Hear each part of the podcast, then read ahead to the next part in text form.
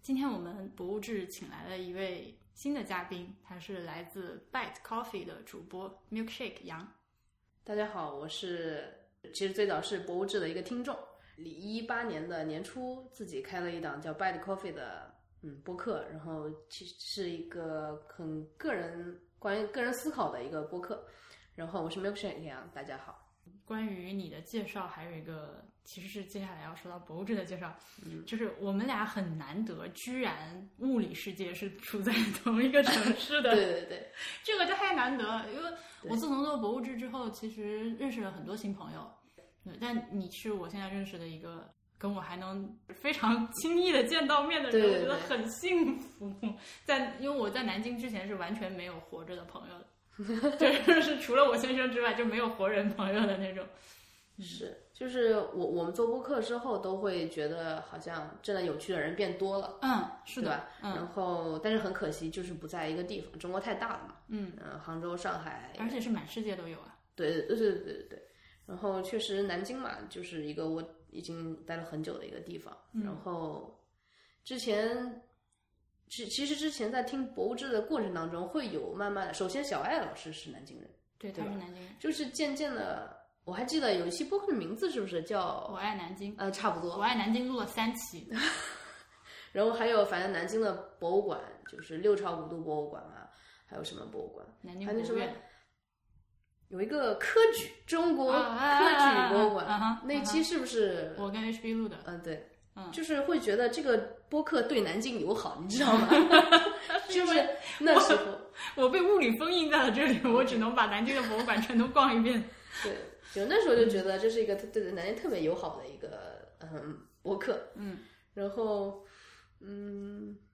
对，然后物理上有很 avail easy available，嗯，然后我觉得我也是挺幸运的， 呃，的那个我为什么说接下来要介绍博物志呢？是因为我们今天是一期历史性的节目，承蒙各位呃这个会员一直以来的支持，还有我们今年那个三周年的时候推出了一些周边的产品，呃，在大家的这个帮助和支持下，我终于给自己租了一间工作室工作室，可以这么说，耶是！撒花，我甚至可以把地址公开出来。呃，我现在开始说，你们记一下啊，拿个笔。南京市玄武区梅园新村街道珠江路四百九十八号未来城 B 座。如果你想给我寄什么好吃的、好玩 的， ，don't hesitate，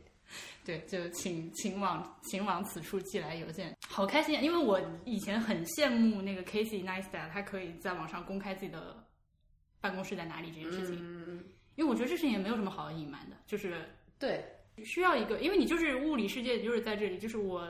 对，我不是一个虚拟人物，我就是有下线 下的，是，那我又当然我又不可能公布我家里的地址，对，所以我、啊明白，我现在有这么一个地方，我就很开心。是，就是一个属于自己的小天地。你怎么用了这么一个就跟你说的那个叫什么？你说的 women cave，woman cave？我们 cave，呃，对，这是、嗯这个一个是概念这个这个词是这样的，这个词我以为是我自己发明的，搜了一下并不是，嗯就网上有很多人都已经在用这个词了，就是它来自于 man cave 这个词，嗯，就是一个很美式文化的东西，就美国人他们住那个独栋的房子，对啊，一般在车库里面就会。或者在院子里面搭一个小棚子，然后这个棚子里面、或车库里面就摆满了男主人的各种园艺的工具啊，木工的工具啊，电工的工具啊，还有他，比如说像《Breaking Bad》里面那个 Hank 就在他们家车库里面酿啤酒啊这种事情。呃，这个男人回到家之后，辛苦了一天的工作，他就可以躲到自己的这个专属于他的空间，没有老婆、孩子和狗的打扰。然后这，那么这样一 个空间通常就会被叫做 man cave。我现在的这个小屋呢，就是我的 woman cave。嗯，呃，里面嗯，你现在环顾四周，全部都是你自己我自己的东西，而且是我我觉得在家做会打扰到我的先生，嗯，然后我也会被他打扰的东西，嗯嗯，所以弄到这里来，我觉得整个人非常的舒畅。对对，而在这个地方其实是作为博物志的一个办公室吧，我嗯们这么说，对，哎，我突然想到一个东西，就是又是很女性话题的一个，嗯，就是好像男性是除了家庭、工作，然后之外，还是希望可以有一个自己，一个自己，比如说像小男孩时候的就 man cave 嘛。啊，对，然后嗯对，女生也可以啊，对吧？对我这不就弄了一个嘛？对对对对，嗯就是就很多传统意义上会觉得男人才是一个完整的人，他有很多的角色，很多的分工，但是女生很多时候是被就是依附在这个男嗯，人身辅上。助角色，尤其婚后是吧？对对对，所以，那我自己也知道，现在这个东西其实是非常奢侈的。 嗯嗯，虽然就是在以我这个收入微薄的情况下，还硬着头皮弄斥了巨资，斥巨资弄了这么一个地方，是一个非常奢侈的事情。但是我觉得，就是不管对于我自己的身心健康，还是对于博物志，都是一个好事情。对，我之前其实博物志也拍过两期视频嘛，虽然拍的很烂，但是 vlog 对吗？对对对对对，就是牛首山， 就是就是那种嗯，就是刚开始学着拍，但是一直没有很努力的去推进视频的产出，嗯是因为我觉得在家里拍的话，你去过我家，你知道我家很小，对，呃，我摄像机不管摆到哪个地方都会拍到私人物品。嗯，然后这个东西就是不光是我的私人物品，还有我先生的私人物品。嗯，然后你看窗外呢，很容易定位到我住在哪里。嗯，所以我就不愿意在家里拍。嗯，那现在有了这个地方呢，虽然也很小，可能到时候拍出来背景也很乱，啊因为我也是无法避免，但是至少没有我那个家里的东西，我觉得很自在。对，嗯，那本期节目呢，就是我 们在这个我的这个 Woman 跟 Cave 里我啊面好开心是第一个录的呃算第一是期播对客，嗯对对，呃，相当有意义了。啊那个是 milestone，对，现在因为比较空，然后我买的那个吸音棉还没有寄到，所以本期节目可能回声比较大，大家就是和我一起怀着这个开心的心情原谅我。 今天，今天我和 Milkshake 杨两个人一起去参观了南京博物院的世界巨匠文艺复兴意大利文艺复兴三杰这个展览。呃，看完了之后回来就是来给大家录这期节目。嗯，这个展览我们先跟大家汇报一下基础的情况吧。呃，地点嘛就是在南京博物院，不是南京市博物馆，注意。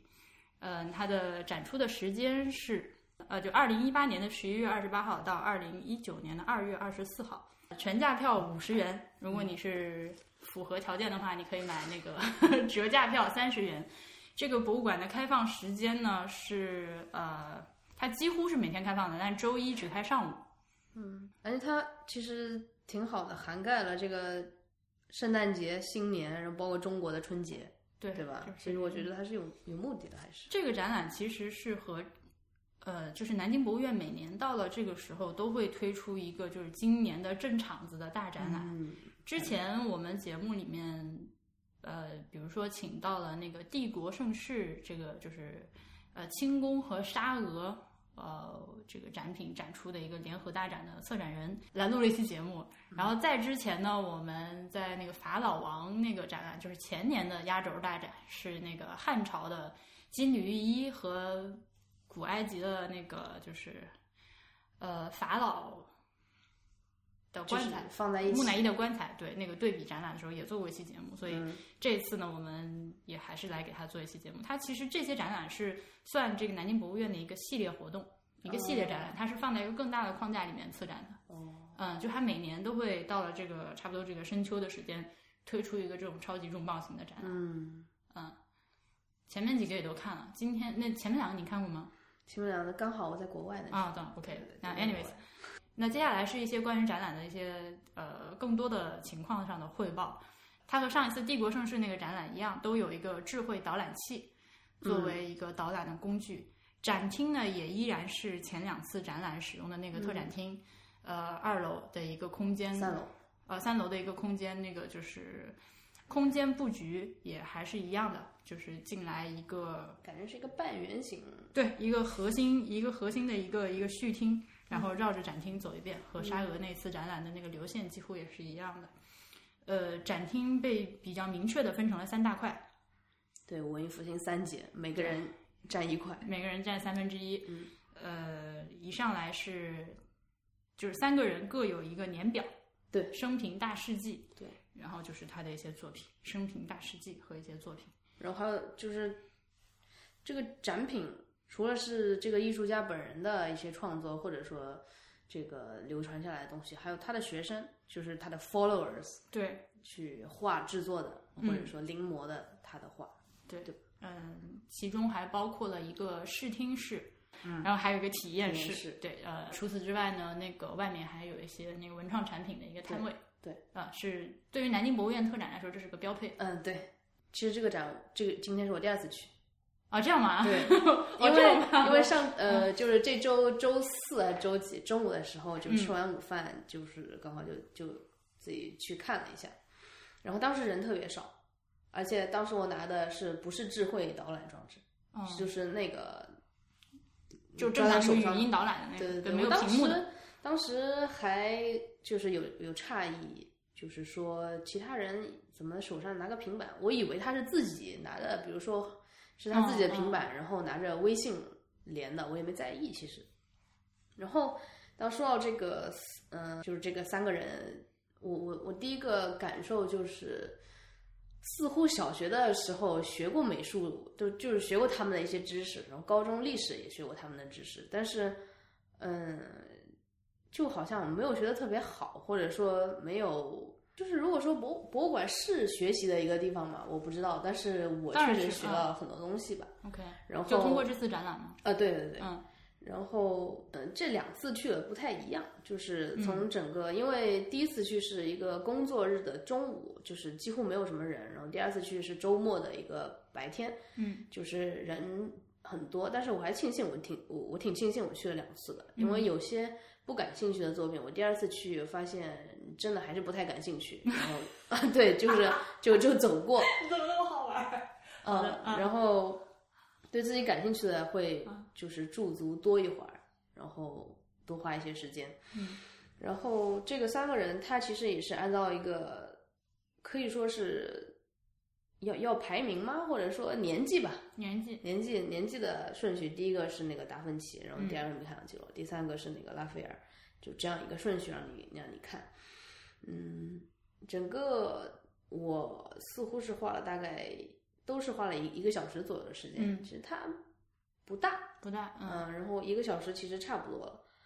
嗯，第一次没有什么人，所以把整个每一个展厅，呃，每每一个展品基本上都比较仔细的看，因为它普通导览器和智慧导览器它是可看的地方是不一样的。对，智智慧导览器会要更少丰一富，些但是少一些。嗯，然后普通的导览器，它有时候就把那个文字给你读一遍。对对对，但是他很多作品都介绍了，嗯所以我觉得互有补充这样一种感觉、嗯感觉，嗯嗯对，大概就是真的是这个样子吧。我因为经常在看展览的时候偷听别人说话嘛，所以 因为这这是我研究的一部分。 OK，嗯，就有很多人抱怨说这一次复制品怎么那么多，嗯然后就是哎真迹太少。嗯我听到很多这样的抱怨，这个我觉得，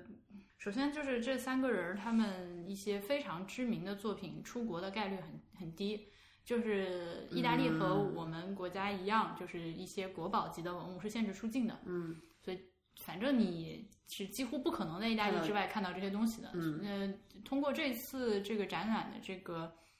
呃，我目前为止接收到的一些宣传上的信息呢，好像也不是一个特别 hyped up 的一个展览。嗯嗯，所以大家对它的预期，我对它的预期也是比较受控的，所以我感受还不错。嗯嗯，虽然有非常多的复制品和那个就是不是他本人所画，是对他的一些学生啊和他的一些追随者，和他的一些对追随者或者是甚至是崇拜者之类的对来画的东西。但是我觉得，就像你说的，呃，好就好在他花了很多心思去传递一些除了这个画儿这个东西本身之外的东西，嗯所以还是有所收获。嗯，我印象很深刻的一个东西是，呃，拉斐尔的那个圣殇，拉皮耶大那个雕塑，嗯就是年轻的圣母抱着耶稣的那个大理石雕塑。嗯那个雕塑我是在呃圣彼得大教堂看过原件的，嗯，那个是复复对，复制品，来南京的这个是复制品。但是我为什么说复制品来也很有意义呢？是因为你可以三百六十度去看它。嗯对，它在那个圣彼得教堂里面展出的时候是绕不到后面去的， OK，呃，你就只能看正面，或者就努力这样伸着脖子看看侧面。嗯呃，来这儿就可以，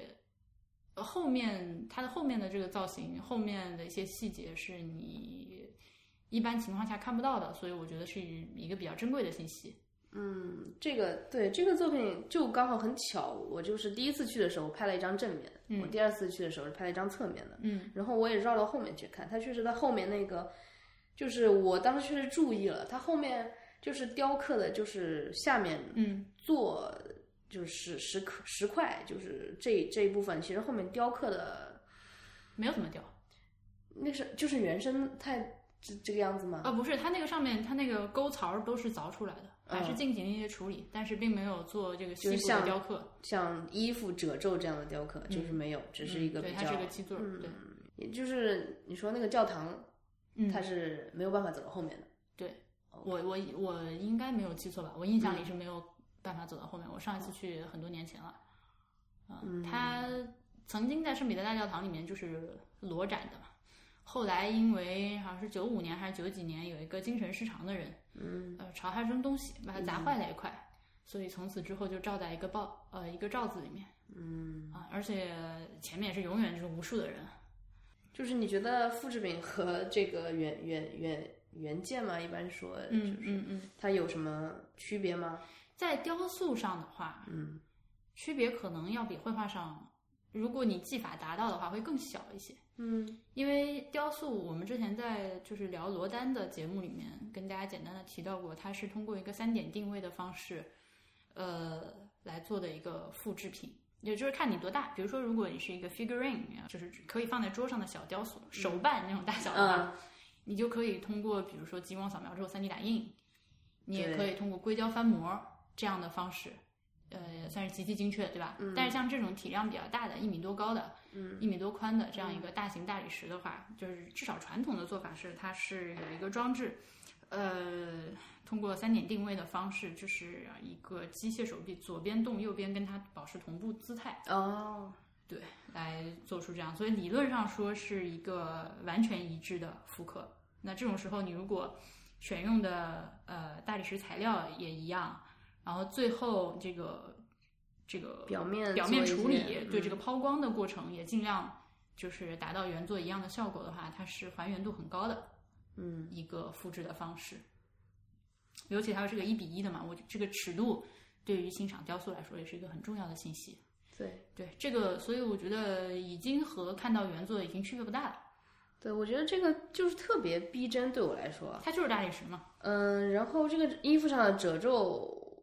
就是我觉得挺神奇的，嗯呃，就好像它它衣衣服就是我们的就就比如说窝在这儿，它会有个进去的里面的空间，嗯哼，我还觉得挺神奇，它是怎么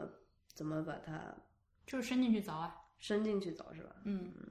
就这个工作量其实也挺大的，啊，那当然，对，就是这个文艺复兴三杰三个人都是那种，就不仅有天赋，而且工作极其努力的那种狂人。对，就是还是呃很多跟建筑啊工程上面是很相关的，嗯每一个人他的这个作品就是几十件的这样一个体量，所以总的来说，整个展览加起来的展品还数量上还是不少的。嗯，呃，只不过就是大部分的展品是一些小画儿，就是习作是这种，手稿、对草稿、习作这样的东西是比较多一点的。像呃，如果说你抱着一个我要来看经蒙娜典丽莎啊的对这种心情，那你就别 来了，这个地方没有。 是呃，但是就呃，还是刚刚那个话，就是不是说你一定要看到名画名作的真迹，你才能就是有一些呃收获获得信，息。对对对，呃，接下来就我想说到的是那个导览这方面嗯的事情。导览这个事情呢，和我上次的反馈几乎是一样的。我不喜欢这个智慧导览器，因为它是一个巴掌大小的华为的一个平板儿。嗯，我知道它是华为，是因为我上次手贱把它那个 壳儿抠下来，嗯，研究了一下，这是我研究的一部分。对然后，呃，依然是外包的一个动画，对，呃，它是通过室内定位的，应该是蓝牙啊，不知道是不是 iBeacon 技术，因可为不是 iBeacon，因为是华为。啊啊啊啊做了一个室内定位，就是你靠近一个呃展品展品，它就会蹦出来，蹦出来一个语音讲解。语音讲解完了之后，会有一些就是所谓延的伸，多多媒体互动的东西，嗯比如说像这个《美丽公主》这幅画，还有个游戏呢，就是、嗯对，对你做一个游戏来，因为这幅画呢一开始呃上市呃在拍卖市场出现的时候，大家都以为它是一个十九世纪德国画家的一个仿古之作，嗯，然后后来呢，通过各种种的这个蛛丝马迹。得出结论判断说它是达芬奇的真作，呃嗯原作，然后他就在这个小游戏里面，呃，通过他就通过游戏的方式把这个为什么判断它是达芬奇原作的这些信息一个一个列出来。比如对说，他做了碳十四纪年，对，他做了这个服饰和发饰的这个同时期的对比比较研究，对，然后又做了这个人物的面相和同时期著名的一些这个画作，这个就是有名有姓的那些公主，她们之间那个脸部细节进行一下对比嗯对之类的这些东西，然后最后得出这么一个结论。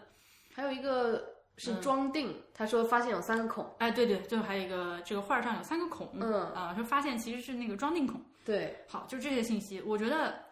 这个信息有没有意思呢？是很有意思。嗯，但是你在这个平板上，他这样，他听完这个录音之后，好，接下来请玩儿游戏，嗯对，然后你就看到那个本来就已经围了很多人的啊这你觉个得画儿面前，就大家就站在那儿看 他平板上玩儿游戏，你又站在画儿前面，然后挡着后面的人看不到，你就开始在时这个时候玩游戏，我就很气人。对，这个是我很讨厌这个东西的一个部分。明白。我宁可他，比如说，呃，进来之后你看完，整个对，到最后。我我们邀请你参与接下来的这个环节，嗯然后再把这些东西慢慢的出来。我觉得，如果是对这个事情感兴趣的观众，他必然是会愿意花时间在你后面，比如说视听室啊，或者其他的空间，在不妨碍别人的情况下来做这件事情的。嗯，其实我觉得这还是如果还是当下的话，会印象更深刻，呃，对吧？是，但是你就是太妨碍人了。我觉得呃这个东西要就是权衡，人流量的问题，对我觉得很多事情拿到中国来就是人流量的问题，这你要权衡，就是有些人比较自觉一点的，嗯你你会躲到一个角落去，嗯，躲到不碍事的地走出来方，退出来再对开始搞这个事情。是你就不要站到画儿面前去弄，因为尤其像这种难得的这个一个展览里面，就来了这么几幅真迹，大家都想凑凑到它前面去看这个画儿嘛。嗯，这是我对这个智慧导览器的一个 beef，就是它还是没有跳脱出我之前对它的一些反感。然后还有一个，它相当于你好像每看一个展品或者每听一个导览，它会像你做任务一样，它那个人像、人头像会慢慢的从灰灰色，然后慢慢给你浮一点东西，对吗？然后到最后，当你基本上听完这个人所有的讲解之后，他会给你跟你说，就相当于你玩游戏有一个 bonus 一样，他嗯会说你点一下这个人，又有更多的信息。我记得美特朗基罗是就是讲解他如何雕刻大卫的，嗯哼，然后，但是达芬奇就是一个很傻的，什么一一些对话，说什么跟他的老师说我不想画鸡蛋啊之类的，就对对对对对哎就是对不知道所以这个这个就是你质量问 题。哦质量问题，嗯，包括它里面会引用一些视频，和以前一样啊，都直接把探索发现啊这种对，就是央视 CCTV 科教的对对对那对种片是子是，拿过来就在这儿放，对然后我就然后声音还特别小。对，就我觉得与其这样，我还不如就自己看好了。嗯 它而且和那个就是一般的语音导览器一样，它也有一个问题，就是它会给你念展签上已经写的 东西。对，这个是我也是在博物志里说过很多次的问题了，啊就你已经写出来了的话，你就不要给我重复的信息。嗯，我是自己不会读吗，还是怎样？就是我我我我用这个东西分散了我的精力，我希望得到一些光看这个东西得不到的信息。嗯，那反正也也态度还是一如既往的鼓励，但是认为有进步空间。 对，就他做出这个尝试是一个很好的事情。嗯，对，所以我说到这儿，就为啥今天请你来，就是我很想请你分享一下迪阳美术馆的一个参观经历。嗯这个原因是这样的，就是我之前在加拿大上学的时候，我们讲到那个就是呃策展策展的这门课，呃，包括博物馆管理的课，老师们都很愿意拿迪阳美术馆出出来做正面例子。嗯，那跟我刚刚说到这个话题相关的一个最直接的联系，就是大家都认为迪阳美术馆这个多媒体的运用，就新技术的运用做得很好。嗯，嗯，但我没去过美国，所以 就只能就只能靠你了。他们只有提到迪昂美术馆，没有提到比如说像那个旧金山现代艺术博物馆嘛。 SMO 嘛，是吧？嗯，对。呃，没有，可能就是因为我老师对这个比较你在熟，所以他上几课几就听。年呃在上那门课，因为 SFMO 嘛，它重新开馆是应该是一五年的春天，大概这个样子。我上课是我想想看，因为可能四年差不多对吧？就就是是我是觉得就是它是重新开馆之后，我觉得它体验比迪昂美术馆更好是吧？嗯嗯，对那你可 就说说呗。喝，先喝口咖啡。 因为是我先去的 SF MoMA，嗯，然后后来在别人推荐下去的迪昂迪昂美术馆。如果你从一个体验更好的一一个地方到一个体验一般的地方，你会觉 所得以你觉得迪阳一般？ 啊，对对对，是这个，嗯，OK 是是是，嗯因为包括 SF MoMA 之前它它的有一个 app，那个 app 我我后面都保存了很久，就是它是这样，它它的更新速度其实很快。嗯，我可能在美国去了好多次 SF MoMA，就第一次到最后一次，最后一次它已经就是比如说我们有两个人嗯在看，就是比如说就就两个人同时我们两个去看，嗯。一个一一个一个就看去 S S F MoMA，它一开始的时候我们只能通过各自的手机各自听，嗯，他的解释，然后他还有一些采访，一嗯些小小小听音频的材料，但是他都是对他都是音频的材料，嗯嗯，然后我最后一次去的时候，他是可以两个人听一部手机上的，嗯就是他是嗯另外一个人是加入你的这个 group 相当于，嗯，然后你们俩听的是一个东西，他还可以更多，人吗？这个我倒不知道。啊，OK，因为我最后一次去就是一个人去的，但很就是很可惜我，我没有办法实现那个功能，但是确实那时候已经有了，嗯但是同同一时期的迪阳美术馆，呃，是是没有这个功能的，嗯嗯，所以它他们的 app，迪阳的也确实没有 SF MoMA 做得好 OK 我我觉得，对，嗯，比如说上课的时候，我们老师经常会举到一个例子，是迪阳的一个和观众互动的装置。嗯就是他摄像头嘛，然后他来拍你，嗯拍你的话就让你做一个动作或者做一个表情，嗯比如说你做一个惊恐的表情，然后这个时候他就会在他馆藏的这个 archive 里面去搜索，呃，我们这个里面有哪一件展展品和你刚刚非常的像，然后他现在在哪里哪里，你可以去看，啊这样子， 类似的一个游戏。这个听起来蛮简单的，甚至有一点无聊，嗯但是它已经做到了一个真互动，我觉得就不像是我们这里有很多博物馆，比如说中国丝绸博物馆，它也有这样一个大博物馆，嗯啊，不是，它也有这样一个大屏幕，大屏幕上有很多的这个馆藏的展品的图画，嗯但是呢，然后呃就做成一个马赛克，然后在那边有很炫的视效嘛，嗯但它其实就还是你过去点一下，然后它给你放大这张图片，然后讲一下知识，嗯就是 停停留在这个层面。嗯所以这是这个，这在我看来就是属于没有比较就没有伤害的一个事情。嗯，就你单跟你说嗯迪阳的那个事情，你可能觉得也就还好，嗯 但是你一比咱们这儿是什么东西，你就觉得对，我刚好翻出来这个语音导览设备是嗯迪阳的，就是一个其实呃某种意义上讲跟我们、啊、它还有屏幕，但是没有什么用，就是显示数字的，跟嗯今那个天看着那像个大哥大，呃跟今天那个在南京博物院的那个普通导览装置是差不多的。嗯呃，因为我那当时去迪阳是因为它有一个叫就是就是讲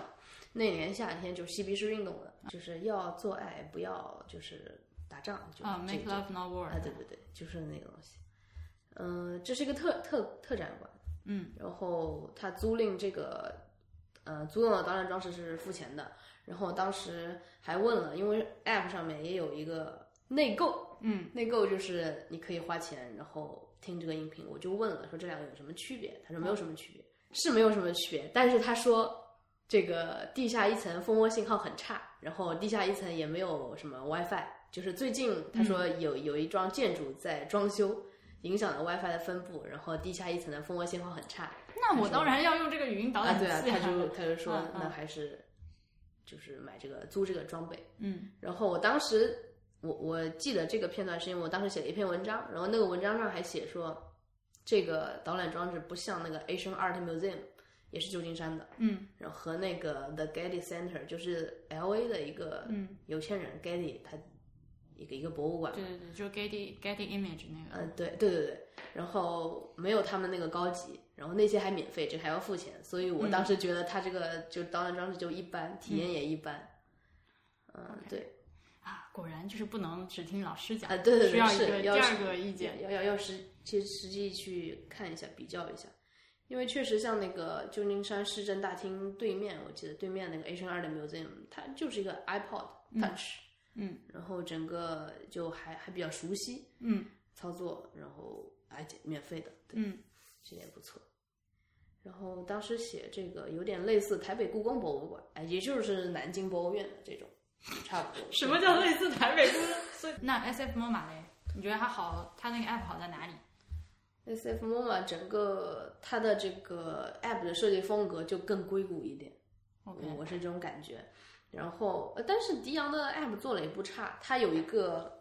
那个就是你一点，它会把，因为迪昂就主要的展馆是三层，它会把三层刷刷刷迅速叠开，嗯，然后你能看到你当前在哪儿。然后当时我记得是我可以拿着 iPhone，然后走到一个展品面前，它自自动会播放的。嗯我是我不知道有这个功能，我只是就当时走在在用手机，嗯它就给我放了，我觉得挺神奇的。这个应该就是那个近景，就是近近处一个就是 iBeacon 的那个技术吧。嗯因为迪昂整个它它门票是六六美元，我嗯记得，但是爱之夏这个 The Summer of Love 是，我记得有个二十美元还是有的，OK，就价格差，还是挺大的。嗯，对，嗯，我觉得可能硅谷这边离得近的美术馆会近水楼台先得月一点的。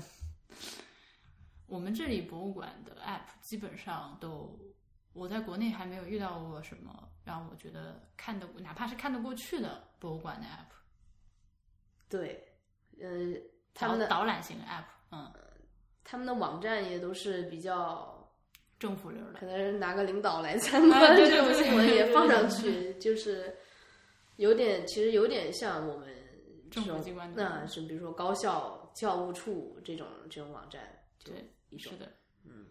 那给这个展览收个尾，然后我们就可以说别的事情了。嗯，所以这个展览呢，是如果你在南京的话，就还是要来看的，请来看。嗯，如果是外地的朋友呢，我觉得也没有太大必要专门来一趟，除非你的这三个人中间有某一个是你的本 命，那那你可以来一下。对，还是建议大家选择工作日的上午，应该是人会比较最少的时候。哦，那说完了今天这个展览呢，我们可以讨论一下关于极简主义这个话题。嗯就是你在讲到极简主义那期的时候，开头举了个例子，你说觉得，比如说博物馆里的展品对你来说就是这个很 minimalist 的，呃，我是说 SF MoMA 里面某一些展品，不是不是，你说你是所有吗？你当时的话是一个比较泛的，就是你就是嗯觉得博物馆里的这个展品就是一个、呃很极简的东西，嗯因为它没有更多信息的干扰。对，因为就是我们说，比如说一件文物放在那边，呃，嗯，我的意思是，是没有其他人给你介绍这个文物，嗯然后你对它的感受，就是基于自己的嗯一个反应。 ，OK，对，就是如我们上课的时候，或者我，就是我们获取这个的途径吧，就是可能是老师给你介绍，你从书本上看，书本是某个作家写的，嗯。我觉得这个就是可虽然不可以触摸，但是它就是是你你能摸到的一个，你跟他面对面的一个场景，嗯所以我觉得对我来说好像是一个，就是比较呃 clean 的一个状态。 OK 对，我是，当然我觉得也有可能是因为我在这个话语里面时间相对长一点，嗯然后我这个思维已经被它训练的定性了。嗯嗯，我觉得首先你得分是什么样的展品，比如说它如果是一个文物和它是一个当代艺术作品，那是两码事嘛，对吧？嗯如果它是一个当代艺术的作品的话，那我基本上是倾向于同意你的观点的。嗯呃， 就是在不加解释的情况下，把一件当代艺术的作品放在一个大白空间里面，一个白色的方形盒子里，就是个完美的美术馆的形象嘛。嗯嗯那这是一一一个一个极简流的展出方式，嗯然后也有的时候是这个艺术家本人他就希望我不解释，嗯然后让观众自己去看，是那是有在这样的情况下，我非常同意你的说法，嗯。但是如果是一个就是考古类的博物馆或者历史类的博物馆的话，嗯，呃，我会觉得这个 metadata 很重要。嗯嗯，嗯，这个是帮助你理解这个作品吗？还是说，它都不是个作品，它是一个 artifact，嗯，就是因为你知道这区是别是，就区别很大，就是我们说作品的时候，它一般是一个我们指的是艺术作品，嗯呃，或者是一个手工艺品，嗯嗯，这大部分时候是艺术作品。那艺术作品包括什么？绘画、雕塑，嗯呃，这种是比较传统的。然后像一些当代艺术作品的话，还有一些装置，嗯嗯，这些它制作出来，它的目的是为了做艺术。嗯，那如果你比如说在一个考古类的博物馆里面，就是南京博物院就有嘛，还有那个古代江苏，你进去之后有很多各种各样的瓶瓶罐罐、陶罐子啊、青铜器啊，是当时日人用使品啊用的东西。对呀、这个什么磨盘、石杵这种东西，嗯，六朝古都博物馆就做了对，也有很多就。是这这种就叫 artifact。啊，嗯，这个是我们通常说的文物，但是我对我反对“文物”这个词，我倾向于用 artifact，就是中文的，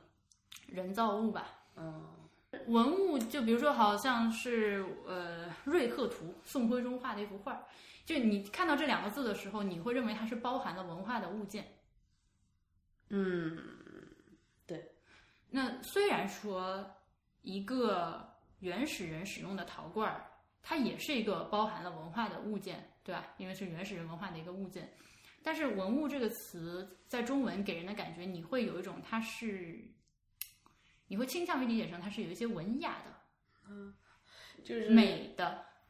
而不是一个，比如日说常用日的常东西，就对是我们人造现在物的就东是西。英英文的就叫 artifact，英文没有“文物”这个词嘛？嗯英英文有 antique 这个词，嗯，但是 antique 呢古，董对，是古董，又不是文物，所以它一般用 artifact，、就是这个曾经某一个时期的人造物，artificial artifact，就是这样一个词。那它它之所以被收录在博物馆里面，是因为它代表了某一个时代、某个地区、某一群人的特定的生活方式。那他们在那个场景下制造了这么一个东西，这个东西是 artifact。或者说通俗来讲，是不是可以理解，就是像什么陶陶瓶，就是这种瓶瓶罐罐、嗯陶罐，就是因为年纪大了，所以放在里面。而且而而那个，就像你说什么宋徽宗的哪个画，嗯，它是有文文学文化价值的，或者说这种东西。对，它是一个同时年纪也大了，对更多的一个层面的信息，或者说是层信息层面是不同的。那我们今天其实身边触手所及的这些东西全部是 artifact，对，就放了很多很多年以后也可以展览。你今天也可以拿来展览，就是比如说我我们现在喝的这个咖啡的这个就是外卖咖啡杯的这个盖子，我最近看到一篇讲设计的文章，是写这个盖子的设计的，哦，就是而且有人专门收集这个不同的咖啡杯上面的这个盖子，它它有确实有不一样。很不一嗯样，而且就是每一个点，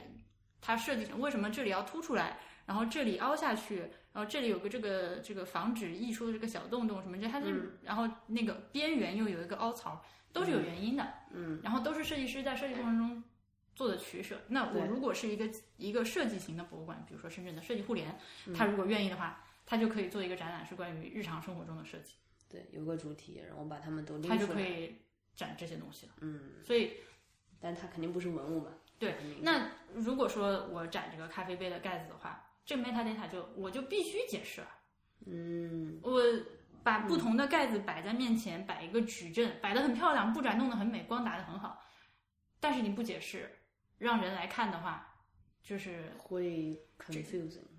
就是这个最重要的信息，我觉得丧失了。我觉得我对展览的审美是倾向于一个 minimalist 的审美的，嗯，像那种纷纷扰扰的装饰图画和平板导览器这种，嗯就是在我看来属于信息过载。我我我理想的，这是我个人的理想的一个展览，就是一个针对成年人的展览。我希望是简洁的，就是你给我看东西，展现展现设计合理、空间简洁，但是你又给我恰到好处的信息，嗯，嗯，这是我对展览的 minimalism 的一个想一个幻想。但是，嗯、你可不是一般人哦。就是在看博物馆这个事情上面来说，你肯定不是一般人， OK，对吧？嗯，嗯，你应该就是不是每个人都呃博物馆专业这样一个东西在，然后可能就正常人，他周末会挑个时间去看展览，他搞不好需要这 些。呃，是是是是吧？说不定他看看也不知道他讲了什么，然后给他一个小游戏，他就觉得哎，这个还挺好玩的。 然后也确实学到了东西，嗯，对，嗯是吧？你觉得，嗯，也是，因为你在看博物馆这个，你看了多少博物馆，确实肯嗯定不是一般人、普通人这种这种存在，对吧？嗯但是这这呃，既然看得多呢，就是看得多之后就存在一个审美问题，对，然后就希望做减法嘛，嗯，对，这是一个很合理的一个。是的。但是你之前说就是宣称自己是个极简主义，就还蛮跟别的女生不一样。好，因为是这样，就是 minimalism，、我觉得在今天的国内媒体的这个渲染中间，给它有很多的曲解和一些附会上去的意象。比如说，大家你想到极简风，你想到极简这两个字，你首先会想到什么？嗯你会想到极简，所谓的极简风。那什么是所谓的极简风呢？就是就说家装是北欧风，或者是日嗯宜家式啊对宜家风，或者是穿衣服的时候我不带很多配饰，一身黑，然后穿一个简洁造型的大衣，嗯就是所谓的 minimalism 嗯。嗯然后还有比如说以我果爹为代表的公嗯司所弄的这种所谓的 aluminium minimalism 是吧？ 这种，所以它其实是一个外在物的一个形象上的嗯感觉，嗯，呃，对甚至和消费主义联系在一起，就是对，呃，今年流行极简风大 衣，然后大家快去买一个极简风的，you know， 嗯就是嗯 嗯对吧？其实真的对很多时候，甚甚至包括像这我我我比较熟悉的就是嗯衣服和家装这两个行业，其实经常用极打着极简的旗号逼你消费。嗯那我觉得呃，要不然就是要不然就是会想到那个就是嗯，扔东西是不是？断舍离，断舍离，对，但是断舍离和和 minimalist 确实两两回事情。然后应该还有极少一部分的人，就是懂艺术的人，懂当代艺术的人，他会想到极简主义，嗯，但极简主义是一个艺术风格，对，又不是你说的那个，对吧？生活方式，对，我又不说是你还说是的生活方式，嗯，嗯就是完全不一样的东西。对，是这样的。我总的来说，我觉得自己是个坚定的人。嗯，这个坚定为什么坚定，就是一个基于对自己的了解，就不管它流不流行，不管这个宣传做的怎么样，我可能需要一个东西，我就是需要，不会说它因为它宣传我就需要。嗯嗯，你这个太坚强了，你这个太坚强了，真的就是我我我我经常会就是有些东西我明知道我不需要，但是我在各种渠道反复的受到它轰炸的时候，嗯，我还是有点动摇。哎，我是这样的，我这个人就很神奇，就是比如说戴森的一些吹风机或者什么，嗯我肯定不需要。嗯我会我很喜欢这个东西，但是当我不需要的时候，我会把它买来 送人，就是一个礼物，就是对方也看到你有很大的热情来买这个东西，然嗯后我也不用它，就真的对我来说是一个含有我带有我爱意的一个一个礼物，我觉得就就还蛮好的，好的但是我不用它， 你明你白吗也很神对，嗯就是希望别人可能理解它的价值哦，对，呃，我刚刚还要少说一个事情，就是想到极简，我想到所所谓的性冷 淡啊，性冷淡这个事情，嗯我不是性冷淡，啊，我，对对吧？就是、嗯是很容易联想过去的一些这意象是标签化吧，标签对，很容易联想到的一些标签。对，嗯，所以当一个嗯，那我我一个女生。对，让我们然后都说知道自己一个 de, 所谓的 desirable 的女性形象是什么样子的，至少在这个大众就是最主流的观念里面，一个 desirable 的女性的形象什么样子呢？它肯定不是一个能和性冷淡风联系哦到一起的一个画面，对吧？都会希望希望你那个那个呃长得漂亮，性格甜美。呃，长头发，穿裙子，高嗯跟鞋，小包 包，呃，孝顺父母，对男友很温柔，也不会发脾气，呃，嗯这个太过于理想化了吧？啊，我我现在 描述对对对，我这是现一个在理就是想化在描述理想，对对对对吧对对，呃那个，然后和呃男朋友带出去有面子，嗯， 是这样一个形象，对吧？将来生了孩子，将来娶了你之后呢，你也可以在家把家里面收拾的干干净净，对，我一日三餐。生了孩子之后呢，你也可以把孩子打理的井井有条，这是对一个完美的女性。对，呃， 所以就是就是 nothing about it is 就是极简的，就是啊大家就就不会去往那方面想嘛。嗯嗯，就明白，对，明白明当白，当你脑中出现一个很 edgy 的、很黑白灰的、很 clean 的一个场景的时候，你嗯不会想到这是一个正向女性形象，嗯是我的意思。 ，OK。嗯，我觉得这个有的时候就是这样一个理想形象，是一个男性有话语权的社会留下来的东西。是的，但是我觉得否认也没有意义，因为它嗯对现实事实就是这样。呃，因为我我经常在说这样的话的时候，就有一些比我更加左的朋友跳出来说，嗯，不是这样的，呃嗯嗯，但是我觉得大部分时候是这样的。嗯呃，就我我不希望是这样的，但它现实情况下是这样的。甚至我们很多时候活在一个回声舱里面，回声舱就是是 echo chamber，就是我们，比如说，比如说你在博物志的群里面就可以大胆的出柜，嗯你可以大胆的讨论我这这个月使用了月经杯感受怎么样，嗯对吧？嗯，呃，或者说你赞成或者不啊赞成在公众场合哺乳，或，OK 者 OK，你赞不赞成 open relationship 哦嗯之类对这样的事情。对对呃，你在你啊，都是当好，我好想谈聊的话题，是吧你说，嗯那你你在你认识了这样一群人，在这样一个环境下，你可以说这样的事情的时候，嗯，呃，你身边这样的人越来越多，你自然的就远离那些和你意见相左，然后甚至你鄙视的人，然后这这你老和这些人在一起的时候。你会误会这个社会上大部分就是人这样是这样的，嗯，对吧对，同性恋有什么？同性恋光明正大，呃，今天那个“同性恋”两个字在这个展里面出现了两次，哎，对，嗯那但是事实情况是你回家跟你爸妈出柜一下试试，可能很多父母还是不能接受的，对，嗯，能接受的毕竟是少数。那肯定，那是父母一个他的教育的限制，他的就是对，所以我就说我们没有必要去否定这个社会现实。对，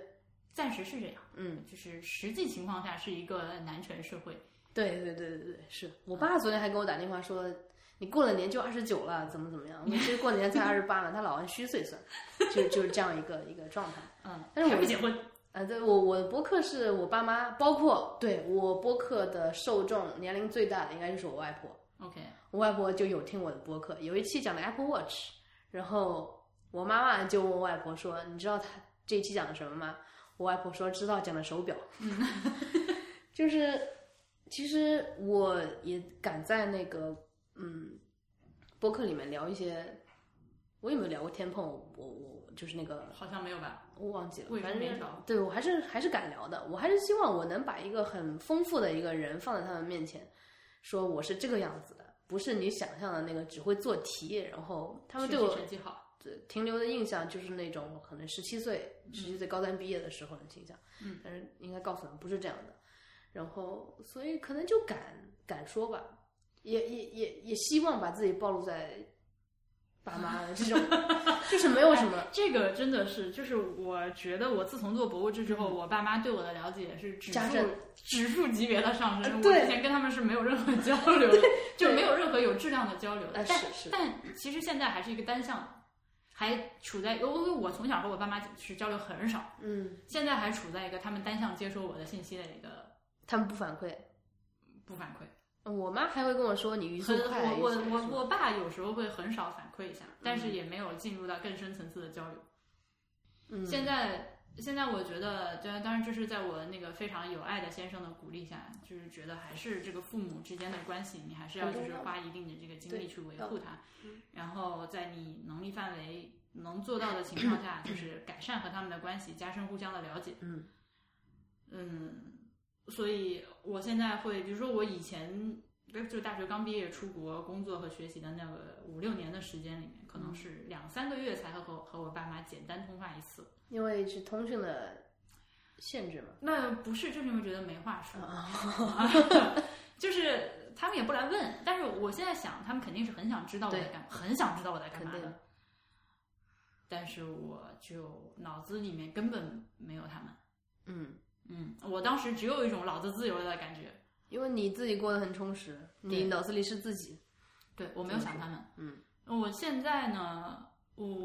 我觉得就是，尤其是自己有了一个小家庭之后，会更多的去想这些事情。然后，嗯虽然他虽然我父母他们现在还很年轻，他们俩生我的时候年纪很小，嗯所以现在还很年轻，但是也会开始要考虑他们将来怎么办的问题。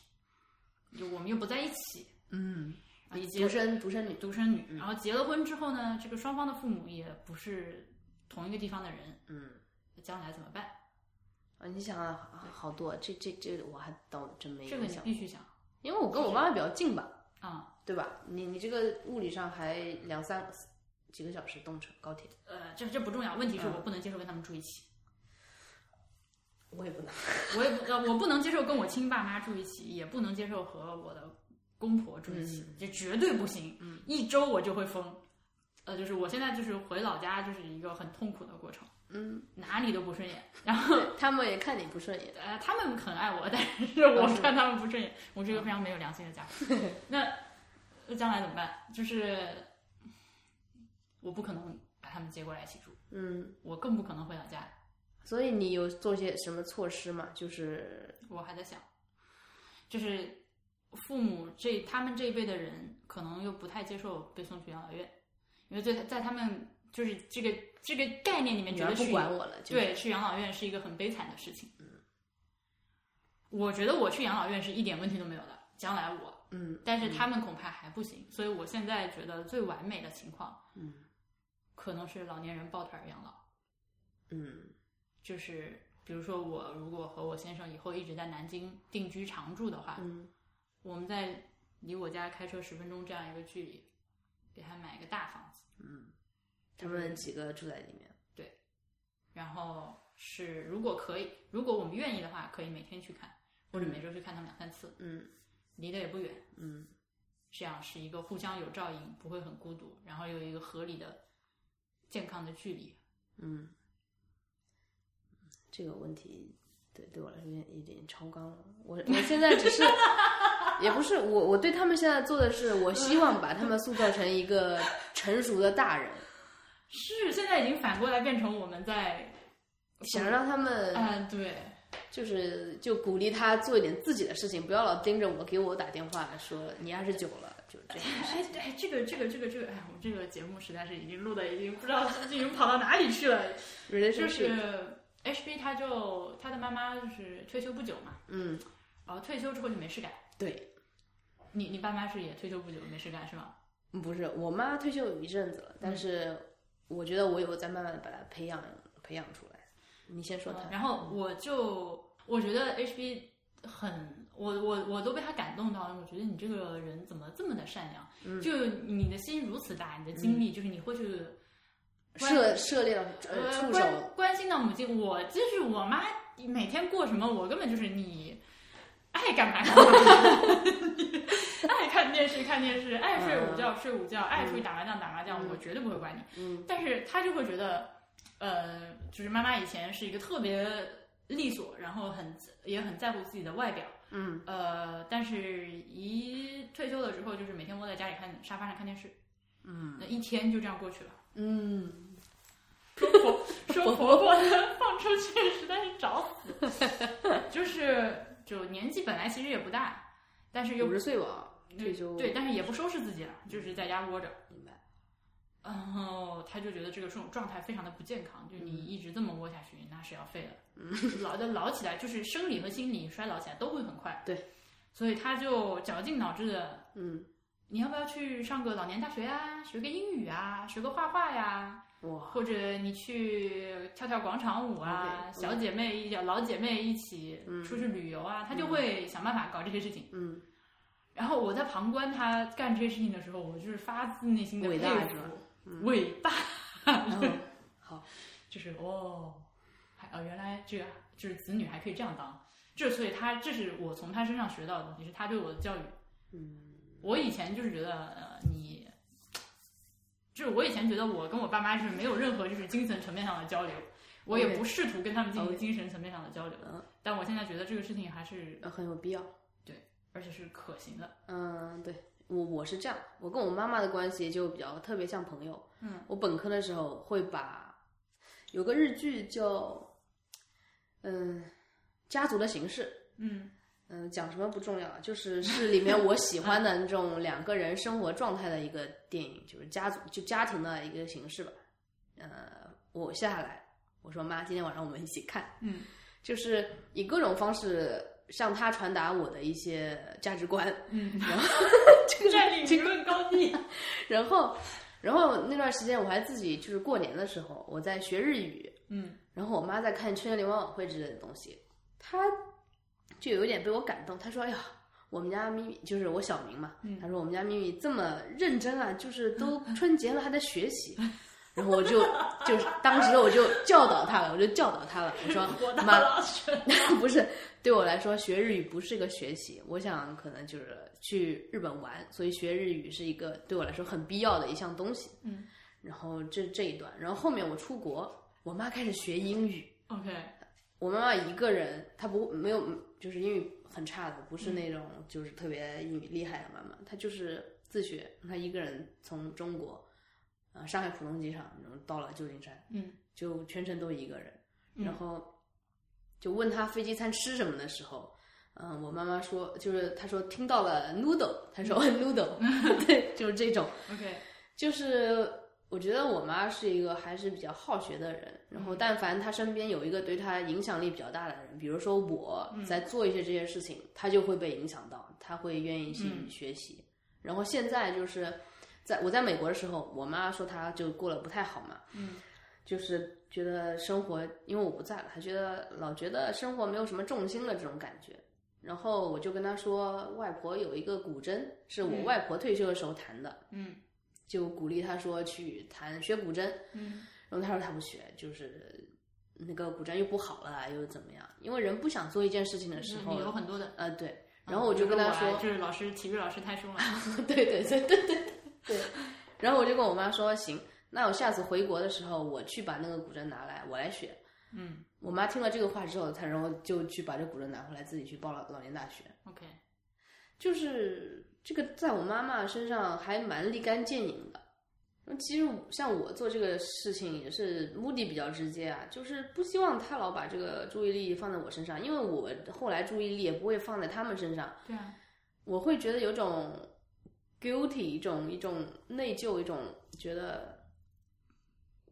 就是想帮他变成一个独立的人嗯这种感觉。嗯然后同时希望自己，嗯，也也有一个，就是小时候如果你跟你爸妈之间发生了冲突，我跟我妈没有什么冲突，然后就是我爸跟我之间发生冲突，那我肯定忍嘛。嗯，我我小时候是不太敢，就是跟我爸，我甚至很难看直视我爸的两 个双，呃、一一一就是双眼，嗯就很害怕。然后现在能做到就是我能跟他交流，就是就是我很有些事情，呃，坐下来跟他谈。但其实很神奇的就是，我发现有些事情我在我看来就蛮害怕的人，他都没觉得是个事情。他说啊，那我就随便说一下，你还在意啊？就会发现两个人确实你不交流，他的那恐惧感是被放大的。呃但是在我身上，可能这个方面还好一点。在嗯我身上，我经常是跟我爸说，大概五分钟就说不下去了，就是观点的冲撞过于 激烈，哦然后就会陷入一个哎，就是有代沟，你这个想法太偏激，就开始说我想法太偏激，然后就没有办法往下说了，嗯就我也没有办法理解他，他也没有办法理解我。嗯，明白。嗯哎，对，说到这个，我也觉得这个代沟这个词，我会希望做一个没有是年一龄个伪概念，就是不是，我是我会希望做一个没有年龄感的人，就是除了这个生理的衰老，就其他方面的，你不感觉这个人是个老气横秋的人，你能不能嗯、就是这种感觉，我我我希望，可能给人给别人是这种感觉，就是身上有那种小孩子对未知世界的好奇，也有那种大人。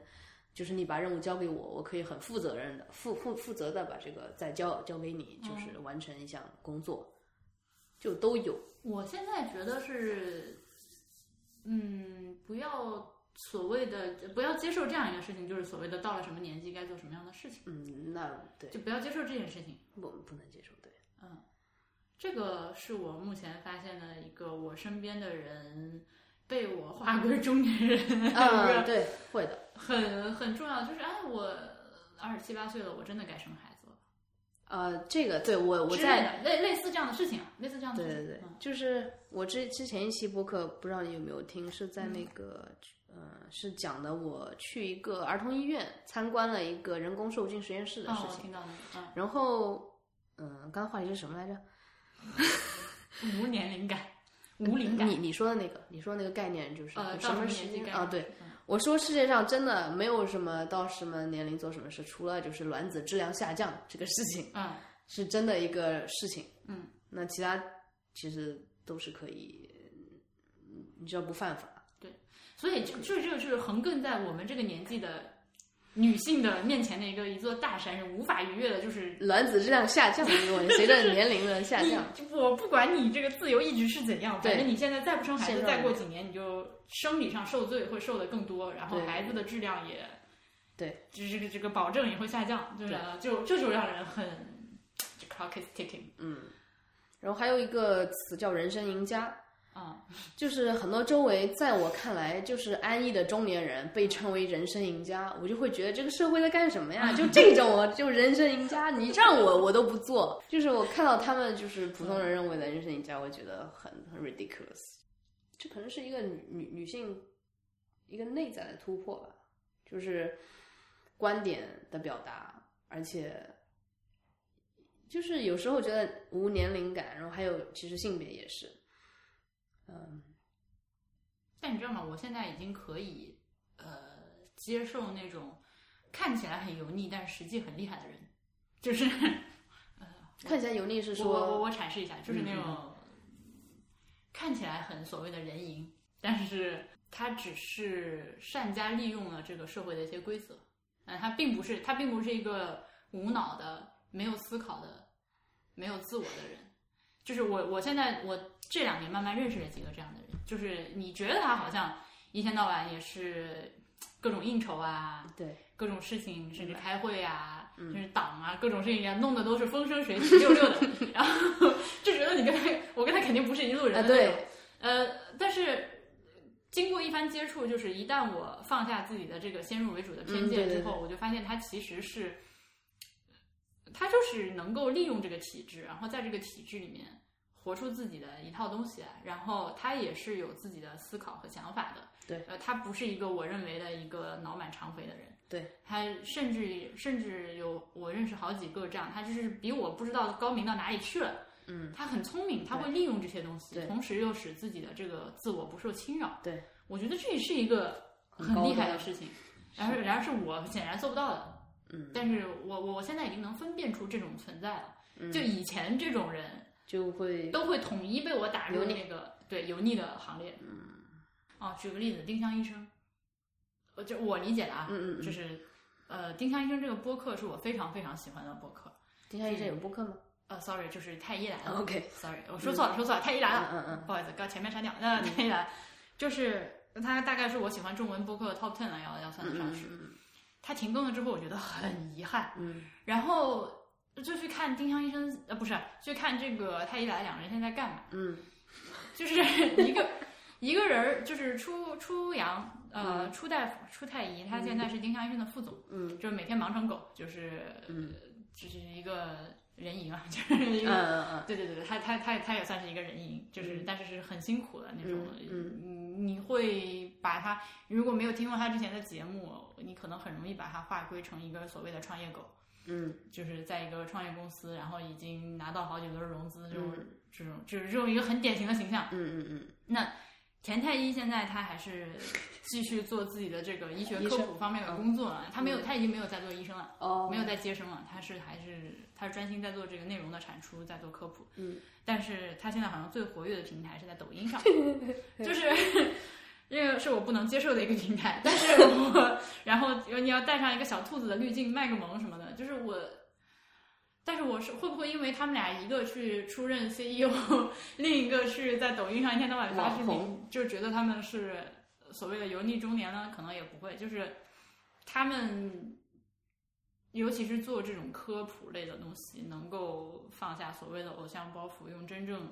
能够传播到更多人的方式，然后又保证自己输出的内容是正确和健康的，我觉得是一个呃从各个层面上来说，相比博物志都是一个更大的成功，就是因为你做医学科普。这种造福大众的事情，你肯定是希望自己产出的内容被越多的人看到越好。当然，其实产生所有内容都是，但是像这种就是医学类的人命关天型的这种辟谣型，再也不要吃什么甘草片啦之类的这种内容，你需要让更多的人知道。但是更多人接收的方式，他就是喜欢看公众号、抖音，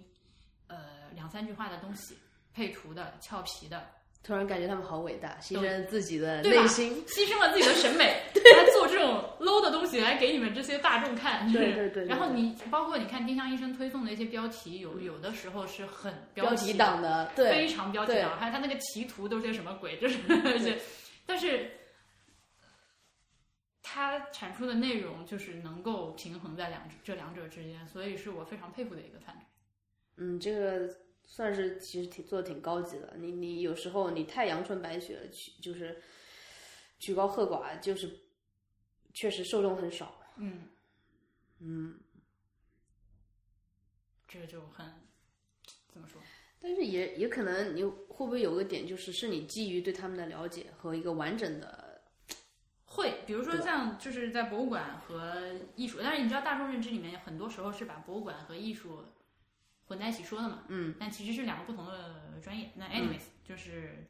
有很多这种就是跳梁小丑型的，很但是非常网红的艺术类和博物馆相关的这个呃大 V 公众号啊、嗯嗯就是就是这种存在自媒体啊，啊、嗯嗯，他们是采取了类似的方式，形式上是这样，形但式是这样，内容不取一得样了。巨大成功，但是内容和那个丁香医生产出的东西完全是不一样的东西嗯，啊、就是真 crap。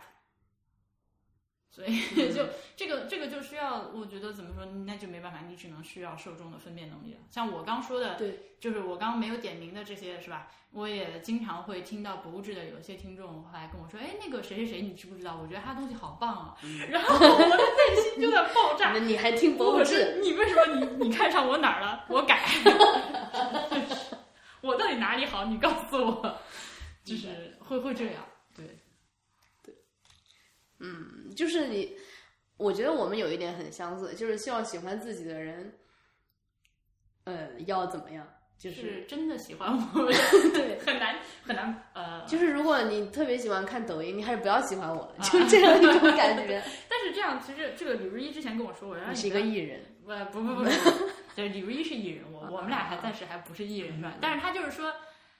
这个你这么想是没有必要的，就是而且是不永远不可能实现的，别人永远不会以你希望你被喜欢的方式来喜欢你，嗯，对，是这个是的，尤其是像就是李老师这种就是粉丝众多的人，他就是这种体会就更深刻嘛，对吧？嗯，啊，来给你写封表白信。我觉得你哪里哪里好，哪里哪里好，哪里哪里好，A B C D E，、嗯没有一条说到我心坎儿里，这就 这是好吧，嗯，生气气，我这么多优点你都看不到吧？ 就是，所以我觉得这个就没有必要去纠结。就是博物志的话，呃，有人来听，然后呃，甚至呃，可以大发慈悲的向周围的是那个朋友亲戚推荐一下，朋友圈转发一下，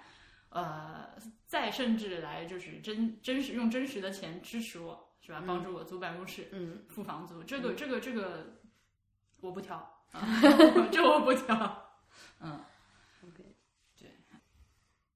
啊，我们可以说一说那个游游泳泳，就是这个我倒真无所谓，他怎么看我，他就是这是有人在旁边会指指点点，就他们在窃窃私语说：“哎呀，这个人在怎么这是什么东西啊、不会，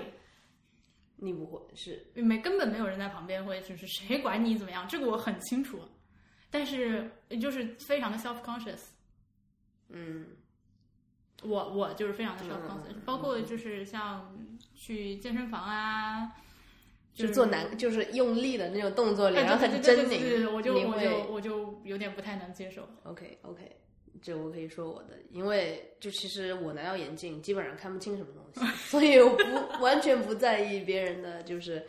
或者说传自己传递出，因为我看不见这个世看不清这个世界，所以可能心里会觉得就别人也看不太清我这种这种东西，这种掩耳盗铃的心情，哎，会会有会有，但是嗯就挺好的。但是对我还要说一个特别，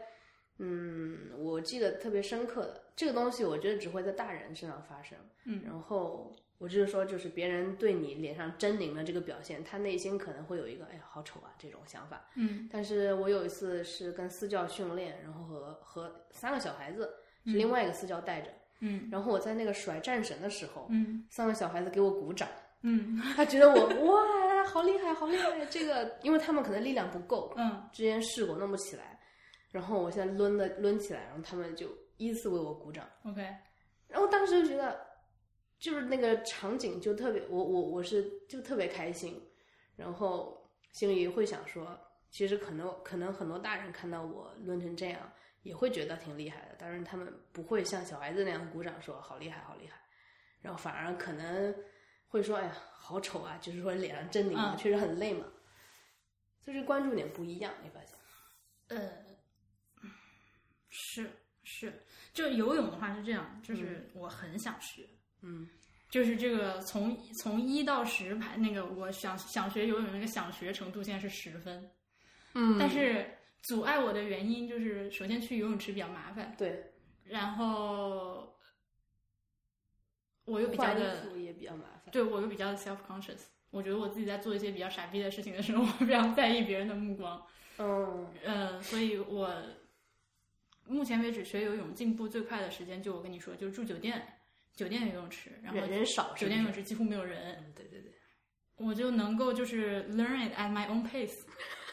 让我觉得非常有安全感，我就可以自己在那边犯傻，慢慢的就是对啊，去折腾、去琢磨这，因为就是一个特别怕水的人，对我来说，学会游泳最重要的一件事情，首先我得克服这个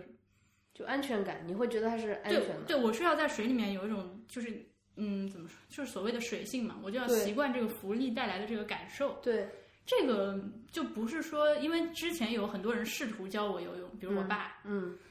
呃，他就是说，嘿，你你不要在那，你就开始蹬，你就往前滑。我说 no，呃，我跟你一样，我也是在 YouTube 上，我就是在做这件事情上做了很多那个纸上谈兵的功课。就是看教程，看哎，对对对对对，菲尔普斯的教哎，练对对对对对，就是那个整个人抱团在水里面的那个动作。水母，嗯，呃，那个是我在很心态放松的情况下，在冰就是那个酒店的游泳池旁边也没有什么人，旁边没有人什么人的情况下，第二天才可以做到的事情。但第一天在第一天就是抱着个板儿在里面飘，哦，或者扒着泳池边在里面飘，就是感受那个水带来的感受。荡漾感，嗯对，所以，就如果说你把我丢到一个公共泳池里面，全是人，而且你知道，就是夏天那个公共泳池会很多人嘛，对嗯，我就不可能做到这件事情。对，是的，我连我连飘起来我都可能训练自己都做不到，我就想赶紧逃离这个地方。嗯嗯是，现在呃下一步呢，就是需要克服羞耻感，开始使用那个 呼吸管儿。 你你你是打算使用这个东西吗？我很想使用，就我现在的水平是这样的，就是我自己可以什么都不拿的游，但是我不会换气，嗯所以呢，我需要就是就是憋着就憋着气愣往前游，头一直在水下的。嗯，就是、嗯对愣愣游游就划水划个八九下之后，我就必须头要出水了，然后嗯站起来嘛，对，嗯要不然就是我手上拿一个浮板儿，然后还是头在水下的去游，然后每四下起来换一下气，但是我其实是借助我手往下压那个浮板儿一下，帮对助我把而脑不是袋，自己这个对对对全身的对对对那种帮助我水把脑袋露出上水的面换一口气这样对对对，这这个是挺关键的，所以我就是觉得浮板这个其实不太对，嗯，这个但有我现在除此之外我没有更好的办法，嗯就暂时卡在这里了。对，所以你打算试一下那个就是浮潜用的那个呼吸管，对，就干式对嗯干式呼吸管干。式呼吸管，对，呃，这个是也是之前那个迟早更新的锵锵他推荐我的，哦是吗？对他也是刚刚跨过这个游泳的哦边界，就哦，他也这个才学会不久。嗯嗯他是通过这个帮助呼吸学会的吗？嗯，哇，这个 好神奇啊！是不是 很神奇？哦对对对缘我也分的是感觉。对，嗯，嗯但是呃，就很多。就我其他很多朋友就跟我说，你在公共游泳池钓个这个东西实在太傻逼了， 你我建议你还是不要用，所以我就被这个打击到放弃了这件事情。嗯，对我当时因为那个健身房就在学校旁边，所以我可以天天去，嗯就是下放放了学就去，然后那个泳池只有下午六点钟左右人特别多，还有小孩在那边，嗯然后晚上九点没有什么人，冬天去泳池应该人都挺少的，对，所以我打算那个一会儿录音完了之后就下单买一个浮潜的那个呼吸管干。式呼吸管，对。还有一个就是，其实我特别喜欢和小孩学习一些东西，嗯就当时六点有很多健身队的小孩在那边游泳，嗯，他们游的真的健像身像队，鱼健身队是什么？ 游泳队，游泳队，OK，就是旁边是九中， 嗯然后九中可能有很很多孩子就是游泳队的，然后特长生啊这种东西。这种这种这这这种状态的孩子，嗯，然后他们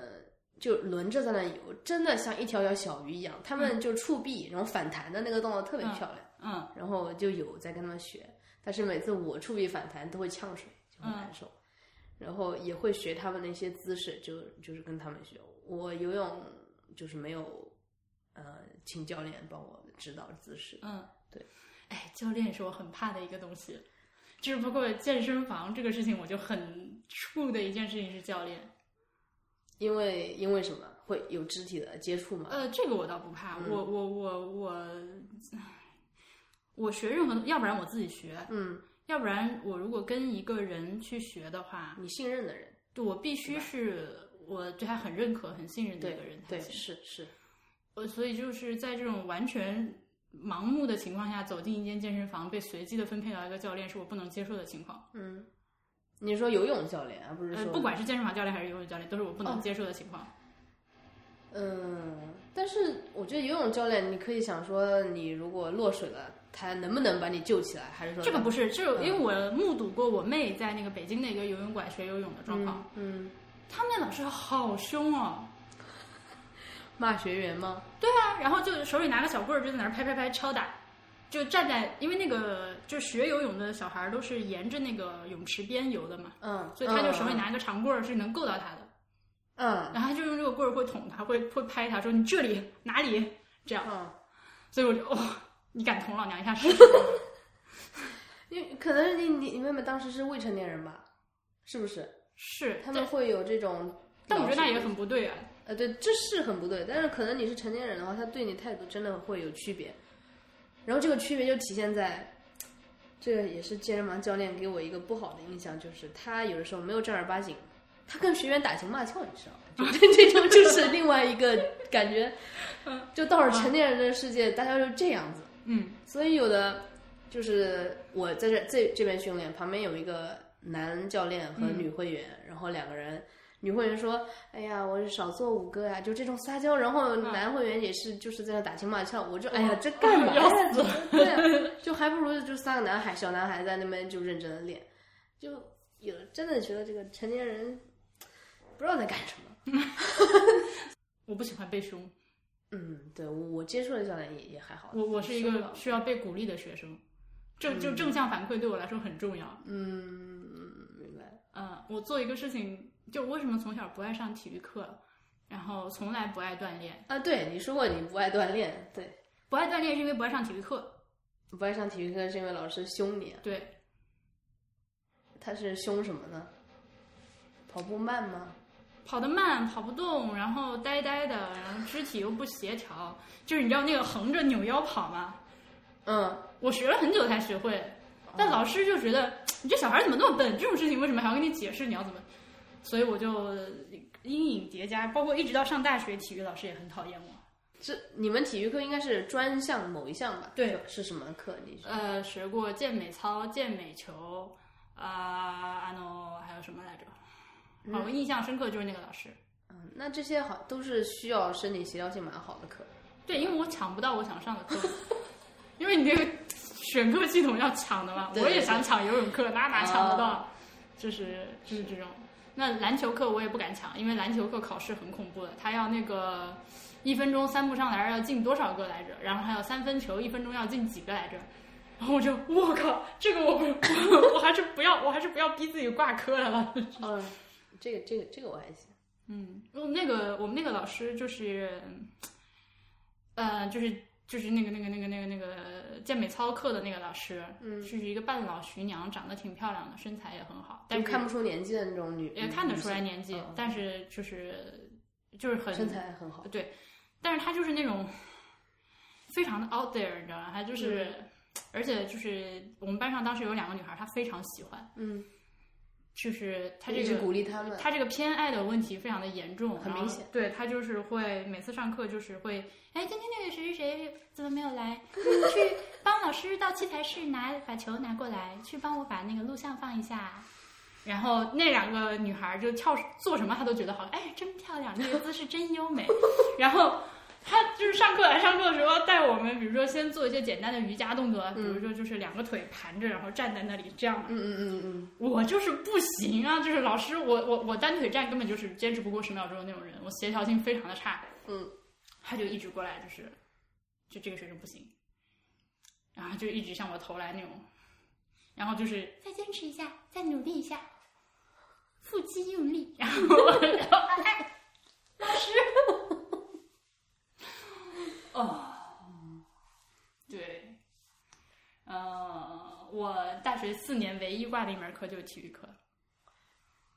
你是真挂过？真挂了体育课就不及格要补考的那种。是就是这个叫什么健美操吗？呃，不是健美操课，是第一学期。第一学期，因为我们学校女生考试要跑一千五百米，我人生没有跑过一千五百米，而且一千五百米它是就是你八分半跑完才有分数，六分半是满分，嗯，所以就是你必须在六分半到八分半这个期间了。嗯我是根本就跑不下来一千五百米，你让我就是 你让我跑到一千米已经是我的极限了，就是我人一次生性我跑一千米，就对对对， OK 嗯我立刻就要倒地死去，那猝死了。然后，所以我就只能后面就是靠走的，嗯那我就必然不能有分数嘛。嗯，对对对对对啊，你这超过八分钟了嘛？对，然后就哦但是，一千五八分钟也挺快的了，就是要求还不低呢。对，而且是你要跑到这个还才有分数嘛，啊，对啊，对啊，对啊，就不然都不给分儿的。然后女校挺严格的，我只能这么说。我们也就考过八百米，就是，然后老师他会把这个事情直接上升到人身攻击，他根本不理解，他根本也不去考虑说就是这个孩子和确孩实有子学生对，跑不到我这就么是，尤其是像我这种就是考试省份出来的，就是我上了初中之后没有再上过体育课了，我就哦，初中之后我就再也没有运动过了，就体育课被主课的老师霸占了。这种对，明白。哎之类的，所以我当时就是非常的怨恨，所以你补考不不要补这个跑步是补吗？了呀，补考也没有跑， 但是老师说看我太可怜了，就算我过了，对，给了我六十分儿这样，嗯，但是你人生一次性到现在有超过一千五吗？一次性跑呃，后来大二大三呃大二还是跑了的，大嗯二可以一次性跑下来，依然是没有分数，但是老师是勉强给个分儿的那种，嗯。哦，这个可能太快了。我觉得这个也需要一个慢慢的练的过程，一下子你就从一个不不跑步的人，然后变成一千五六分钟，我觉得挺多的。我现在正常一千米还是要一个六分钟的。嗯，因为就是，然后我这个人的心态就是会有一些同学他会，他也跑不了、跑不完或者跑不快，嗯，他就每天去练。呃，对我就是那样的人。我就是那种，你他妈凶我是 吧？老子就他妈不练，我就是我就是那种人。我一旦被凶，这个事情就跟我就绝缘了。啊，也也对，需要这个正向的鼓励，然后你会做得更好，对吧？你会心里暗暗握拳说，嗯，我下次一定要做得更好。这个老师给我这么大的鼓励，会这样。嗯啊我是这种人，我我现在已经认识到这是一个非常大的问题，就做人不可以这么任性。但是我现在也三十岁，哎，这个倒不是哎，其实嗯，在那个、就是我在国外就是当博后的那个时候，嗯有去上那种嗯 workshop，说 how to be a mentor，就是嗯怎么样做好一个导师。他确实就是教你说，你作为一个老师，你必须要发现不同学生的不同性格。有些学生你就是要批评，有些学生你要给鼓励。嗯。这还是一个老师好不好的问题。但我就觉得，如果是这样的话，就等于说我把自己的命运交给别人的手中了。就是我遇到一个老师，他如果正好适合我的话，那我这个东西就学得好。嗯嗯对，比较理想的状况是，不管我遇到什么样的老师，我都能想办法从他身上学到东西，对吧？对，老师和其他职业你又有一点不同嘛，你这个责任感就是育教书育人，尤其是我觉得面对一些大人的，就是成年人的学生可能还好一点，就是教小孩子的话，这个这个这个这个，如果老师本人的性格缺陷非常明显的话，是一个很烦的事情。但是我还我我觉得就是这个同事里面还是蛮蛮多性格缺陷的人 的，这个我觉得是真的。嗯嗯，所以我们要不要说一下那个关于女性播客的创想？ 对对一对，可以可个以一个可以畅想，反正也不一定搞。就是 我我我我我是最近呃，尤其是在认识了那个你和锵锵之后，嗯，我就越来越想弄这个事情，而且我心中的目标就是把你们俩搞过 来。我之前都没有跟他讲过这个。对，锵锵，你给我介绍一下。锵锵就是迟早更新的锵锵嘛。对，我跟他认识时间也不长，但是觉得非常的投缘。嗯，而且我们俩很神奇的是同届校友北外的，啊、然后不认识，不认识。然后后来保播客认识了，啊、对嗯，很神奇，很有缘分。我们俩是因为都特别爱听那个 couple therapy with Candice and Casey。嗯，呃，那那个就是松散的聊一些和婚姻生活中的矛盾相关的话题，但是因为他们两个人都非常的有个人的个人魅魅力，对，聊天儿一来一回的也非常的有趣，所以就我我和香香都特别爱听，嗯，然后我们两个都是已婚嘛，都就是都有一个 loving husband，嗯，对然，后我们就回去和自己的 hubby 说，哎，你听听这个，然后是不是很有意思啊？我们要不要也搞一个啊？然后那先生就很不幸的不感兴趣，嗯，你是说男男性对对哪个事情不感兴趣？是家庭婚姻生活细节，呃，情感细节方情面。情感类播客、嗯情感类节目，嗯，嗯，我觉得这么说肯定是很武断的，对，我觉得是。可能是正好是我们两个人的先生都是对类似话题的播客不感兴趣而已。嗯，但是又觉得，呃，也可能是我涉猎范围有限，我目前为止还没有听到什么就是情感类这的样子播客是有的呃，对啊。你听过的是哪些？我极少听，几乎不听，我只是知道他们的存在，呃，OK，对，然后看了一下标题，大概知道都是什么东西。嗯嗯，我倒是听过一个，而且是长时间，也不算长时间听嘛，因为他们可能一个月也就出一集，嗯然后现在可能都不放了。一个叫花田 FM 的，我啊，不知就道是有的聊的啊，，对对对对对嗯对，就是两个女生在聊，呃，情感的，就是前任、现任，或者说情人节应该买什么礼物，或者嗯说星座和这个就之之类的东西。哎，对，就反正就类似的话题，属于我，对我我又又是我不喜，啊，对，但这个话题跟我们说的婚姻中的一些呃一些问题还又不一样。不一样，嗯对，呃因为情感类所谓的情感类播客，就是这个范围实在是太广泛了。对，那呃我觉得我更想录制的内容是那种，其实可能更偏向于婚姻中心一点，但是也会发散到就是更广泛的人际关系，嗯，一个讨论怎么样是一个健康的相处模式吧，可能。就是怎么样去，嗯，就是你经是和一个人相处，对，然 精后进 这个婚姻，哎对，但是就是对，这么说有听着点奇怪，但对，是但是是对的，是那就个意是思。嗯，怎么样想把这个现代人如何结婚？现在人如何如何过一个就是健健康的，我们说健康的婚婚姻姻生生活活对，然后这个健康肯定包括心理啊、生理啊这个方面，然后，嗯，他就是我觉得好的婚姻肯定是自己能 debug，哎对，对吧？因为不可能不出问题，对一定会有 bug。对，嗯。然后好的婚姻就是两个人在不断的就是，哎，你看过那个 This Is Us？还没，哇，这个就是一个有一点点是我理想中的那个家庭的典范。嗯我我不喜欢孩子，嗯，然后，对，我不喜欢孩子，但是看了那部那部电视剧之后，觉得哎呀，有三个孩子，这个整个家庭还挺温暖的嘛，嗯，就是这样啊，一种对对对对对，这个这个，如果我要搞这个播客的话，生孩子是将是其中一个重大的话题。对对对，生不生，怎么生，然后生完了怎么养， 是我我我我现在有，就是我一旦闲下来就不干不物质的东西的时候，我经常就是和朋友聊天，聊着聊着话题就滑向了这 里，就是你潜意识里就想聊这个话题，对，潜意识里我就很想说这件事情，就是嗯我我我我，然后那个锵锵也是，啊，他也是，他他跟我就是，呃，结婚时间也差不多长，恋爱时间也差不多长，然后很多想法都很像，嗯呃，也处在一个还在纠结到底要不要生的这样一个阶段，嗯，嗯，要不要备孕的过程，对吧？